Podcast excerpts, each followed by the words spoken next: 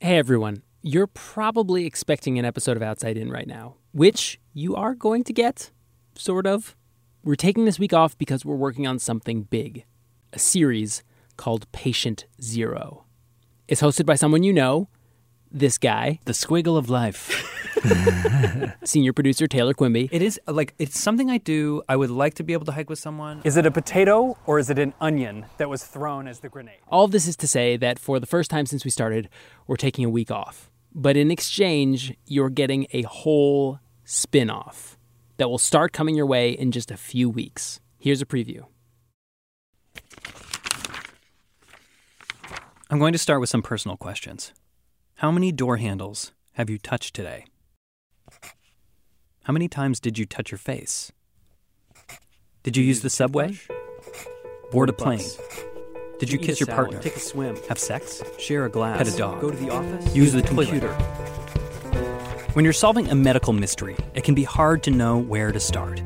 Doctors and their white coats give off an aura of certainty and authority, but the truth is, they sometimes know less about what's going on inside your body than they let on. And when you're confronting something totally new, there is a lot of room for guesswork. Coming this summer from NHPR and Outside In, Patient Zero, a podcast investigating the spaces where people and pathogens collide. people talk all the time say oh someday we're going to run out of antibiotics someday someday is here Anything that's too good to be true in medicine is too good to be true. Don't trust any new treatment that doesn't have a credible placebo comparator. This therapy cost $800,000. So, should you give that? Can you give that? Which society can afford it? His temperature had risen to 107.4 degrees before he was put in a cooling blanket. So he was really sick. It's a series about an epidemic, both over and underdiagnosed. An epidemic that is spreading and spreading confusion. An epidemic that is causing more fear in this country than any other contagion except AIDS. These are stories of fear, of discovery, of information, and misinformation. There's no antibiotic, there's no herb, there's no nothing. Once you have it, you have it.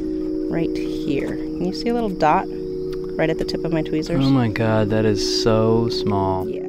But most of all, these are stories of people. She literally had doctors saying, "Oh, just go play tennis. Um, you're just bored, or you're depressed because you're just a housewife." I mean, and she didn't make this stuff up. I had intense leg pains out of the blue, and I debilitating headaches and nausea and I had a hundred three point nine three. I had felt as if I'd been hit by a train, horrible flu symptoms, my so I knew something was kind up. of I'm Taylor Quimby. Check out Patient Zero, coming this August from Outside In and NHPR.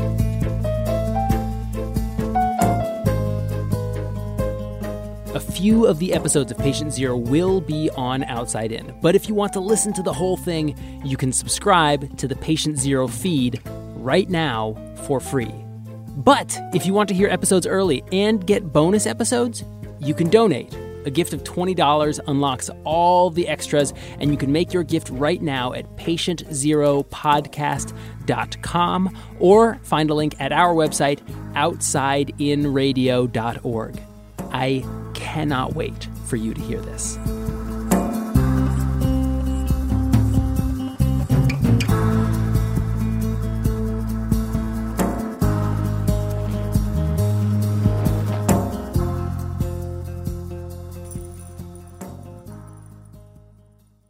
Hey, everybody, it's Rob Lowe here. If you haven't heard, I have a podcast that's called Literally with Rob Lowe. And basically, it's conversations I've had that really make you feel like you're pulling up a chair at an intimate dinner between myself and people that I admire, like Aaron Sorkin or Tiffany Haddish, Demi Moore, Chris Pratt, Michael J. Fox. There are new episodes out every Thursday. So subscribe, please, and listen wherever you get your podcasts. I first started running about 15 years ago as a way to quit smoking. Back then, my running clothes were very Rocky Balboa. So, sweatpants, sweatshirt. Anyone who goes hiking or trail running knows that it's a lot easier and a lot more fun when you're wearing the right gear.